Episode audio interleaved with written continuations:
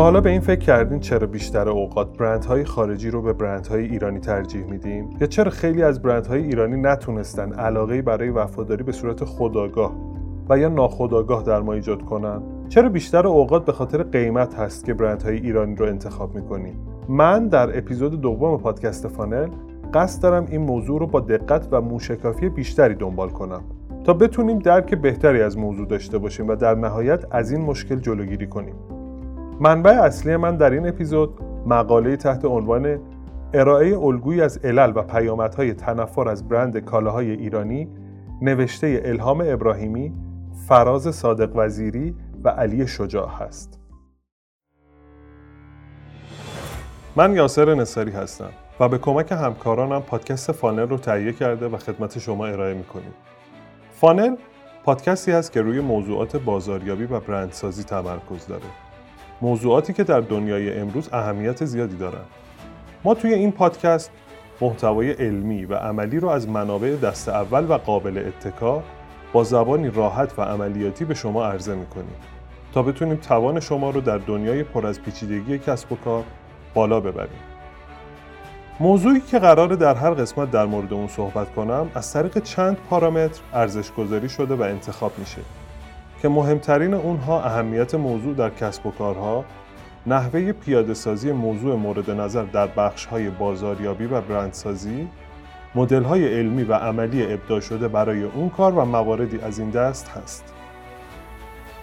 بازاریابی و برندسازی از علوم بین رشته‌ای هستند و ممکنه در بین صحبت هامون مزامین و مفاهیم رشته های مختلف مثل مدیریت، اقتصاد و روانشناسی رو هم پوشش بدیم و یا نگاهی به مفاهیم و معانی اونها داشته باشیم. در هر قسمت منابع اصلی رو معرفی می‌کنم تا اگر دوست داشتین برای مطالعه بیشتر به اونها مراجعه کنید و اطلاعات بیشتری به دست بیارید. فانل هر سه هفته یه بار روی پلتفرم های مختلف مثل گوگل پادکست، اپل پادکست، کست باکس، تلگرام و کانال های ارتباطی فانل منتشر میشه. اگه دوست دارید در مسیر تولید پادکست کمک مالی یا محتوایی یا رسانه‌ای بکنید، لطفا از طریق ایمیل contact us at sign فانل با ما ارتباط داشته باشید و یا تو کانال های ارتباطی مثل تلگرام که اطلاعات تماسمون اونجا گذاشته شده بهمون پیام بدید.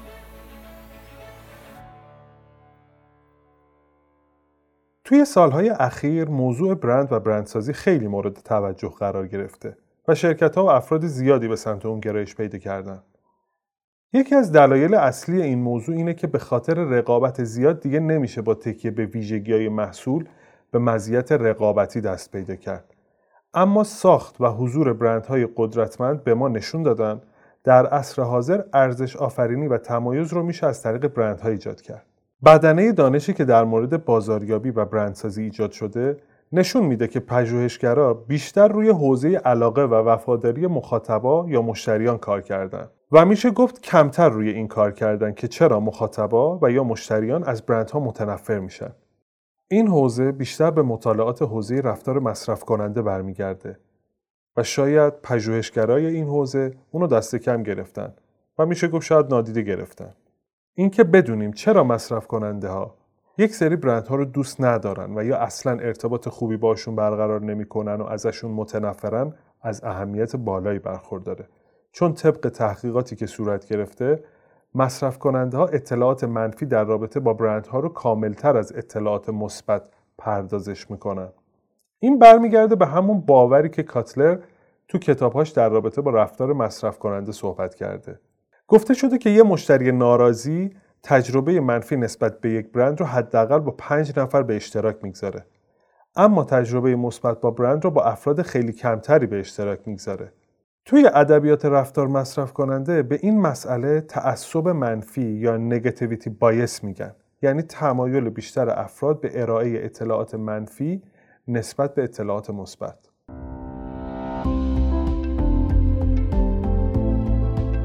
امروزه با دسترسی بیشتر افراد به اینترنت و رسانه های اجتماعی این مسئله پررنگتر شده و آدما به راحتی هرچه تمامتر می‌تونن در اینترنت این تنفر و اظهارات منفی رو اشاعه بدن روزی نیست که خود من سر به شبکه های اجتماعی مثل اینستاگرام و لینکدین و توییتر بزنم و این اظهارات منفی نسبت به خدمات و یا محصولات یک برند رو نبینم بیشتر اوقات شرکت ها سعی می‌کنن با پاسخگویی در فضای مجازی پرونده بیشتر این مشکلات رو ببندن.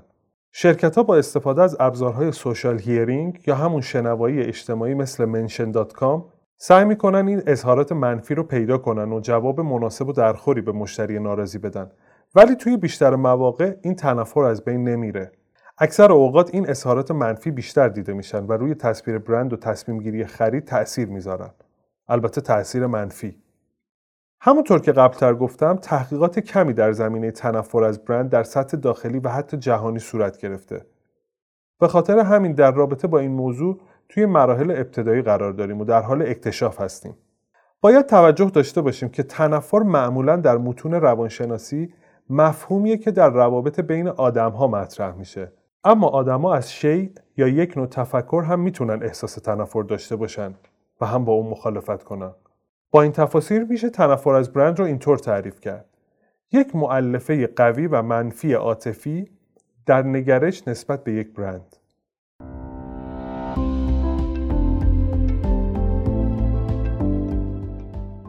پژوهشگران این تحقیق برای رسیدن به پاسخ سوالاتی که در مورد تنفر از برندهای ایرانی وجود داشت یه تحقیق انجام دادن که داده هاشو از طریق مصاحبه های نیمه ساختار یافته باید به دست می آوردن.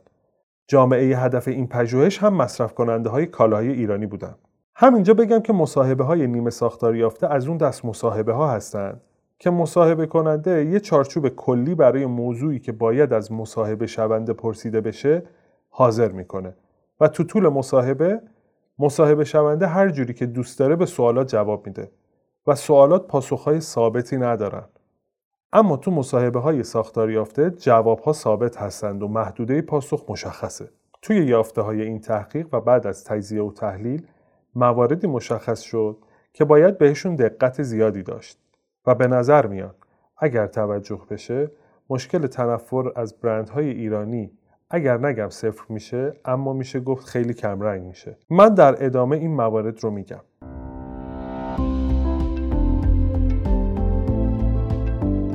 مورد اول در مورد آمیخته بازاریابی هست. اگر بخوام تعریفش کنم باید بگم آمیخته بازاریابی یه جعبه ابزاره که با استفاده از اون می‌تونیم روی تقاضای بازار تاثیر بذاریم. اولین بار فردی به نام مکارتی اونو ابداع کرد و اسمشو گذاشت 4P که شامل این موارد میشن product به معنی محصول price به معنی قیمت place به معنی مکان و یا جایی که محصول و خدمت عرضه میشه و promotion به معنی برنامه های ترویجی.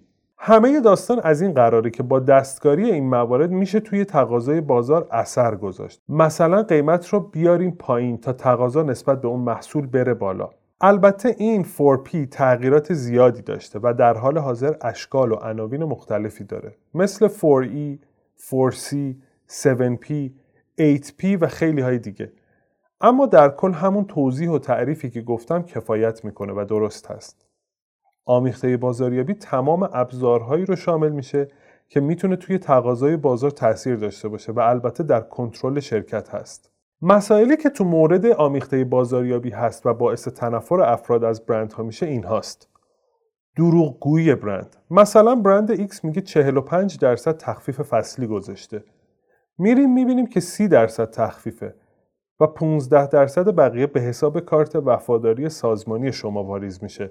تا در خرید بعدی بتونید از اون استفاده کنید.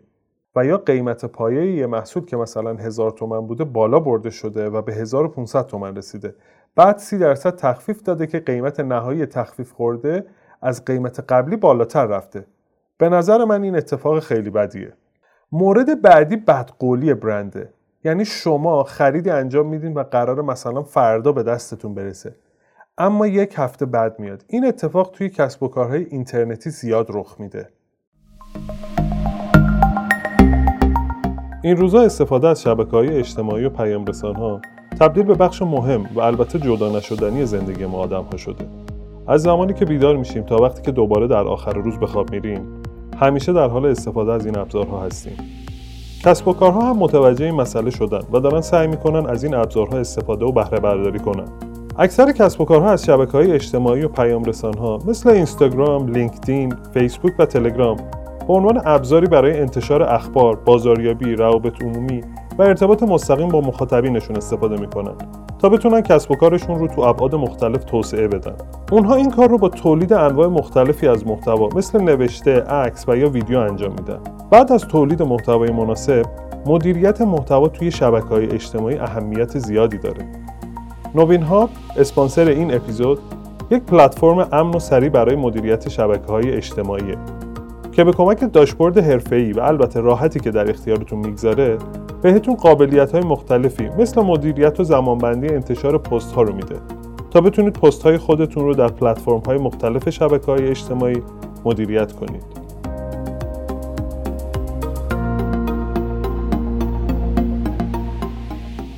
تبلیغ دروغین هم خیلی اثر منفی داره. مثلا گفته میشه بهترین مواد اولیه توی ساخت محصول مورد نظر استفاده شده. اما در واقع وقتی محصول رو از نزدیک می‌بینی یا باش کار می‌کنی متوجه کیفیت متوسط و یا پایینش میشی. مسئله بعدی گمراه کردن مصرف کننده با استفاده از قیمت گذاری است. مثلا قیمت محصول یا خدمتی رو به جای 1000 تومن میگن 999 تومن. قبلا این یه استراتژی مهم توی فروش بوده که ادعا می‌شد توی ذهن مصرف کننده اثر خوب می‌ذاره و می‌تونه فروش رو بالا ببره.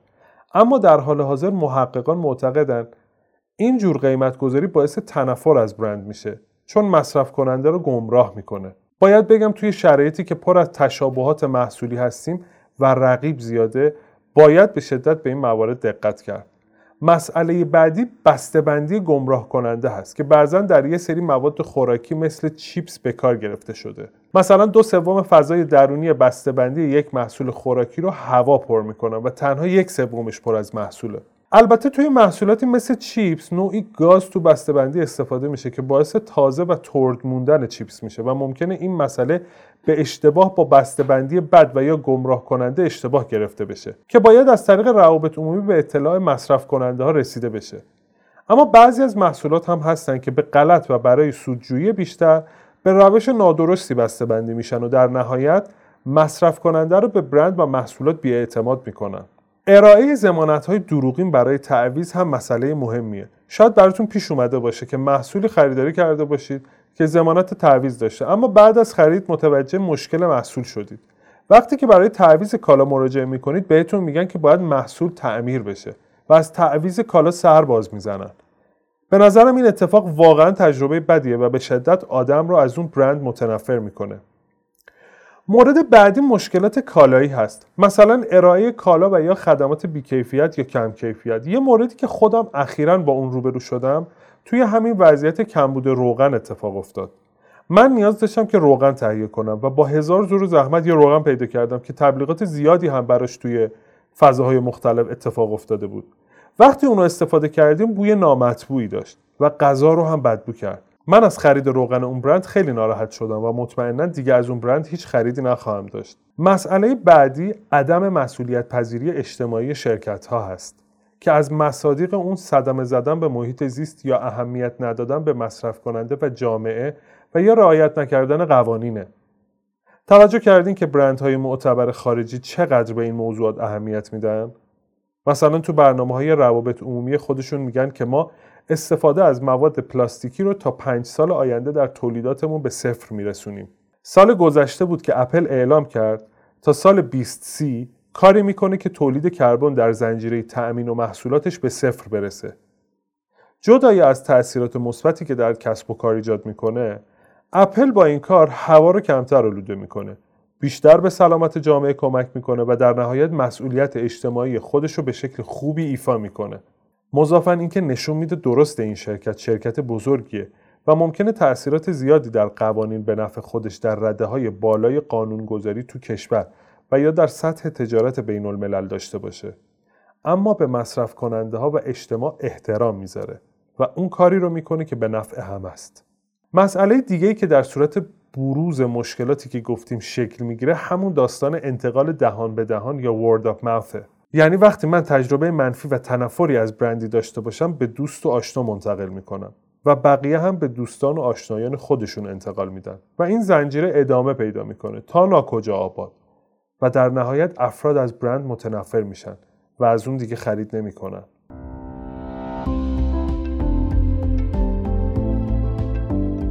مسئله مهمی که بسیار قابل تحمله و یکی از دلایلی بود که من این مقاله رو برای ارائه در اپیزود دوم پادکست انتخاب کردم این بود که در تحقیقات انجام شده نشون داده شد در رفتار مصرف کننده های ایرانی متغیرهایی مثل شکایت و مواردی از این دست وجود نداره. یعنی در صورت حاد شدن مشکل با یک برند و محصولات و خدمات اون مصرف کننده ایرانی به مراجع قانونی مراجعه نمی‌کنه. این مسئله وجه تمایز دیدگاه مصرف کننده های ایرانی با جوامع غربی هست که دلایل مختلفی ممکنه داشته باشه. اما شاید دلیل اصلی که افراد از شکایت از شرکت ها و محصولاتشون سرباز می‌زنن اینه که فکر می‌کنن نتیجه شکایتشون به جایی نمی‌رسه و احتمالا دستشون جای بند نخواهد بود. حتما توی اخبار شنیدید که در یک کشور فرد یا افرادی به دلیل اینکه حق و حقوقشون در ازای خرید محصول و یا خدماتی رعایت نشده های سنگین از شرکت مورد نظر گرفتن. این همون بحث اجرای قوانین مربوط به مصرف کننده هاست که شاید توی کشورمون کمرنگه و یا اصلا رعایت نمیشه. شاید جالب باشه محققان در مورد این مسئله هم تحقیق کنن و متوجه این مسئله و دلایلش بشن.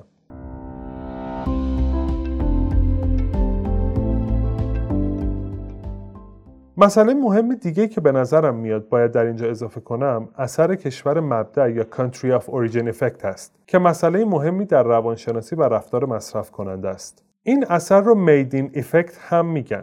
مثلا وقتی می‌بینید روی محصولی زده شده تولید آلمان و یا فرانسه چه حسی می‌گیرید؟ موضوع از این قراره که کشور مبدع و تولید کننده همیشه یک سری ویژگی ها و تداعیات ذهنی داره. که روی رفتار مصرف کننده به صورت خداگاه و یا ناخداگاه اثر می‌ذاره. البته باید اشاره کرد که این اثر بیشتر روی افرادی گذاشته میشه که محصول رو به درستی نمی‌شناسن. این اثر بیشتر روی کالاهای ماندگار و یا لوکس تأثیر گذاری بیشتری داره و برای محصولاتی با درگیری پایین اثر کمی داره. می‌دونیم که کالاهای ماندگار کالاهایی هستند که زود مستحلک یا نابود نمیشن و یا یه باره مصرف نمیشن. مثل موبایل، یخچال و یا خودرو. محصولاتی که درگیری پایین دارن هم محصولاتی مثل شامپو، دستمال کاغذی و بعضی خوراکی ها هستن که عمر پایینی دارن و به سرعت مصرف میشن. تداعیات یک کشور به محصولات رسوخ می‌کنه و تصویر کلی که از یک کشور وجود داره باعث یک سری سوگیری ها میشه. مثلا وقتی می‌بینیم محصولی تولید آلمانه ناخداگاه تداعیاتی که آلمان در ذهنمون در مورد خودش ساخته به محصول رسوخ می‌کنه و استحکام به ذهنمون میاد. و شاید به همین دلیلی که فکر می‌کنیم مستحکمترین ماشین های دنیا آلمانی هستند اما در عمل شاید ماشین های ژاپنی بهتر و مستحکمتر باشن. یکی از دلایل مهمی که باعث میشه خیلی از تولیدات ایرانی خام فروشی و صادر بشن همین تصویر برند مبدع هست.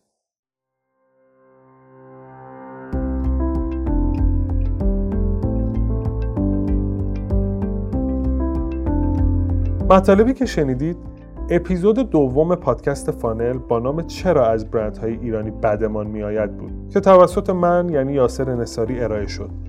هدف من بازگو کردن مسائل و مشکلاتی بود که باعث میشه مصرف کننده ایرانی از یه برند متنفر بشه و یا احساس و نگرش منفی نسبت به اون داشته باشه و یا برندهای خارجی رو به برندهای ایرانی ترجیح بده. امیدوارم برندها تولید کننده ها و ارائه دهنده های خدمات تو کشورمون به این مسئله توجه داشته باشن تا بتونن برندهای موفق و خوشنام و ماندگار بسازن. ممنون که همراهمون بودید. لطفا نظرات خودتون رو در مورد این اپیزود با همون به اشتراک بگذارید. نظر شما مهمه. و قطعا توی مسیر حرکتی فانل تاثیر می‌ذاره.